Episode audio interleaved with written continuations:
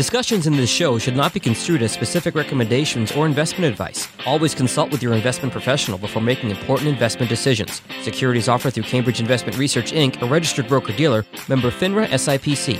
Advisory services through Cambridge Investment Research Advisors Inc., a registered investment advisor. Cambridge and Heritage Financial are not affiliated. Welcome back to Making Money Fun. I am John Gay with Shanna Tindrum from Heritage Financial in Phoenix. Shanna, how you doing? How you holding up? Everything all right? Yeah, everything's great. Knock on wood. My husband and I are both still working, and none of our family has gotten the dreaded uh, COVID 19. So uh, we have absolutely nothing to complain about. That is all we can hope for in this time. our work and our health is, we're, we're ahead of a lot of people, sadly. So, yeah. All right, so Shanna, given what we're all going through with COVID 19 and many people being furloughed, losing jobs, obviously they're concerned first about losing their income, first and foremost. But then what else happens when you lose your job? It's not just the income. Yeah, there's so many other things that people really didn't think about before all of this happened that now they're being confronted with. So, insurance is the first thing that comes to mind, and most importantly, health insurance. But there are also other different kinds of insurance that you may be um, in the market for once you no longer have your job or an income. So, we'll start by talking about health insurance and, and how that works, and then kind of move on from there. But health insurance, if you have access to COBRA, and COBRA stands for the Consolidated Omnibus Budget Reconciliation Act. Love those acronyms. I know, right? That doesn't mean much to you and me, but that's what COBRA stands for. Um, that gives workers and their families who lose their health coverage the right to continue their group health benefits that their employer provided to them for a limited period of time. It's typically 18 months, but the key is that it has to be employers with 20 or more people in the health plan in the prior year. So smaller employers, the ones that were most impacted by all of this COVID 19 stuff, don't have to abide by Cobra. So you may actually be on the market as soon as you lose your job or get furloughed, in this case, for health coverage. And a couple times that I've experienced layoffs when I was a radio DJ, because you know if you're not a radio DJ until you've been laid off, from what I remember, Cobra is just really expensive, isn't it? Yeah, that's a great point. Cobra, uh, just because they offer you the ability to continue coverage, that doesn't mean they're going to cover the part that the company used to cover. So you're going to be required to pay the full retail price, both your side and the employer side of that coverage. So while it's a good option, it could be prohibitively expensive, especially if you no longer have an income to support your household. That explains why it seems so expensive because I'm paying what I paid every month, then I'm paying what the employer paid on top of it. That makes sense. Exactly. Yeah, exactly. So not a good fit for a lot of folks. What are some alternatives to Cobra? If you have a state that has state sponsored benefits, that might be an option. Um, in Arizona, it's called AHCCCS. Or you can go to the open market, like through the exchange, and buy a plan. Some of those are income based, which might be a good option. Or you might want to look at a health sharing ministry, what they call a Christian health sharing ministry. Mm. Um, those come with different uh, pros and cons, but there are lots of options to Cobra if that cost is just not something that fits into your budget right now. It's worth mentioning, too, there's a lot of these open enrollment periods toward the end of the year. But if you experience a life changing event like a job loss, that makes you, in a lot of cases, maybe not every case, but in a lot of cases, eligible to go on that healthcare exchange and shop around for insurance, right? Exactly, right away. That is what's considered a qualifying event. And so if you're laid off or terminated from your position or decide not to go back to that position, you do have the ability, whether you're in open enrollment period or not, to find appropriate coverage. All right. So, Shanna, if you're out of work, obviously with this virus going around, health insurance is the A number one priority for most people, but not the only insurance you should be thinking about right now, correct?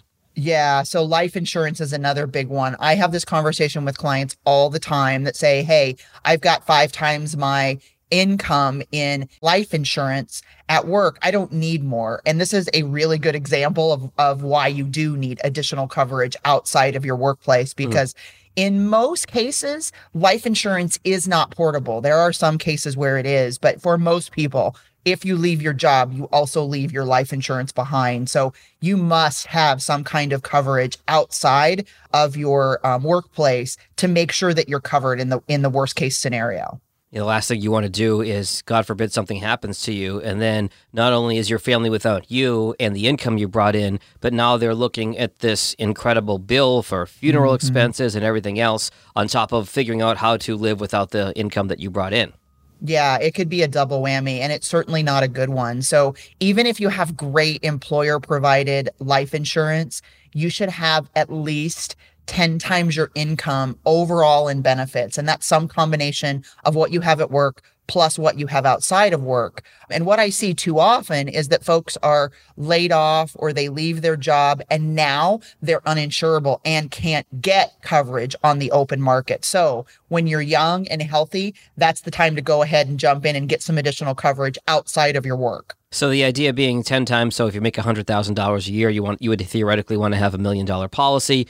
But I like what you said there about making sure you have enough insurance that is not just through the employer and getting it while you're young and in most cases healthy because it's going to be a lot easier to get insurance as a 30 year old healthy individual than it is a 60 year old individual who may have some underlying health concerns at that point yeah, it's not only going to be easier, but it's going to be vastly cheaper right. to buy it when you're younger. So, just lots of really good reasons to look at that. And just to clarify, you know, life insurance and kind of what my beliefs are on that, I am a buy term and invest the difference kind of gal. So, I really like buying good uh, high quality term life insurance for the longest period you can afford. Mm-hmm. You know, let's say you're young and, and you want to buy a 30 year term life policy. That doesn't mean you're stuck with it for 30 years if you get to the point where you don't need it.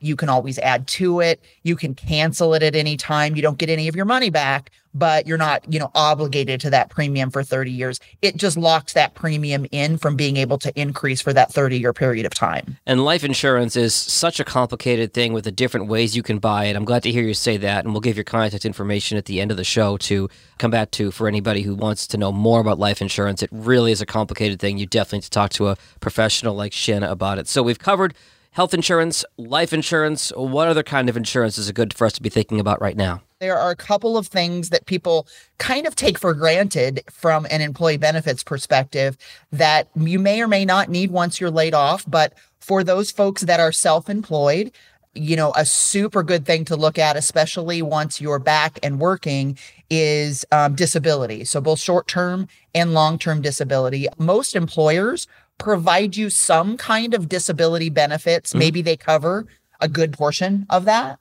But if you own a business, you don't have anybody covering those things for you. So, short term and long term disability, a couple of things to really keep in mind is the premiums are based on what your occupation is. So, if you're sitting behind a desk like I do most of the time, I don't have a lot of risk. um, you know, so my premiums are going to be lower than, let's say, a window washer. Sure. You know, so that's what it's based off of. But it's super important that if you do get a disability policy as a business owner, you get something called own occupation coverage, which means if you're disabled and not able to do what it is that you do now, it will cover you. It won't require you to go back to work and, uh, you know, as a cashier, let's say, in order to pay your bills. And so, super, super important that you're able to get own occupation coverage. And then, as a business owner, there's another kind of additional benefit you can purchase that's called business expense coverage. And that covers your overhead, your office, your payroll, your staff in addition to your salary um, should you be unable to produce and produce an income through that business. So, all things that you want to talk to somebody like myself to make sure that you've got in place. You know, I think about that business owner thing, and you and I both have what we would call desk jobs. We're both working from home right now. I think about some of these horror stories, not to be a panic pusher here, but some of the things we've seen of people getting sick mm. with coronavirus.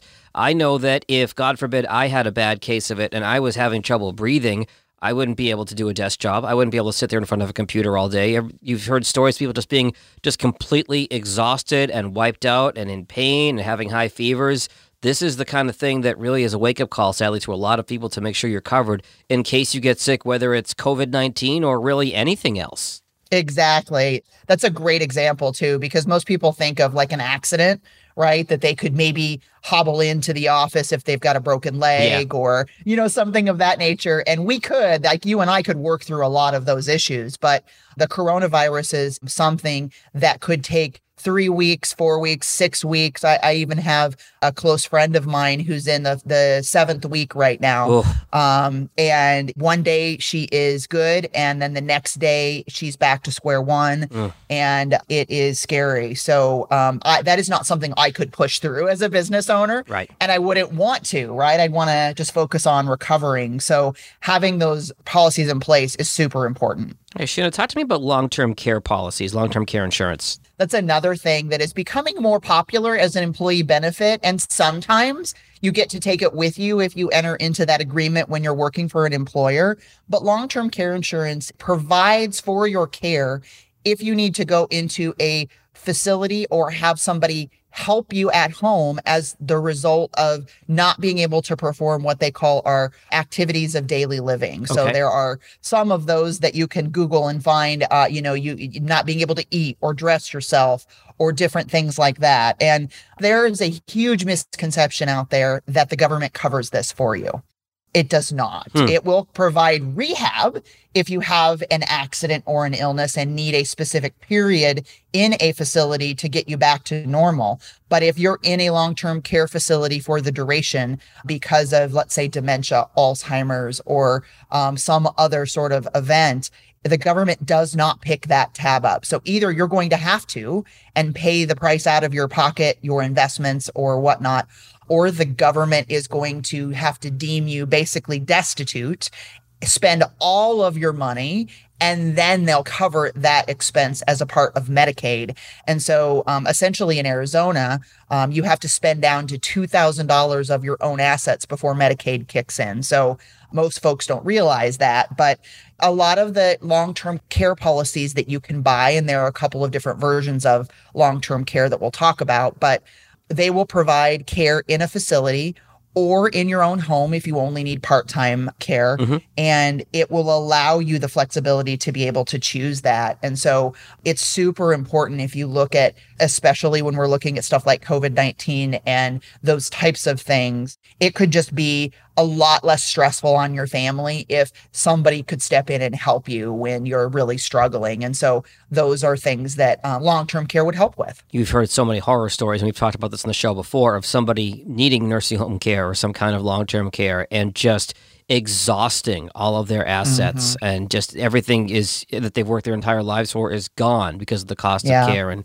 where you would need to be before you get any kind of government help. So that's really an important thing to think about.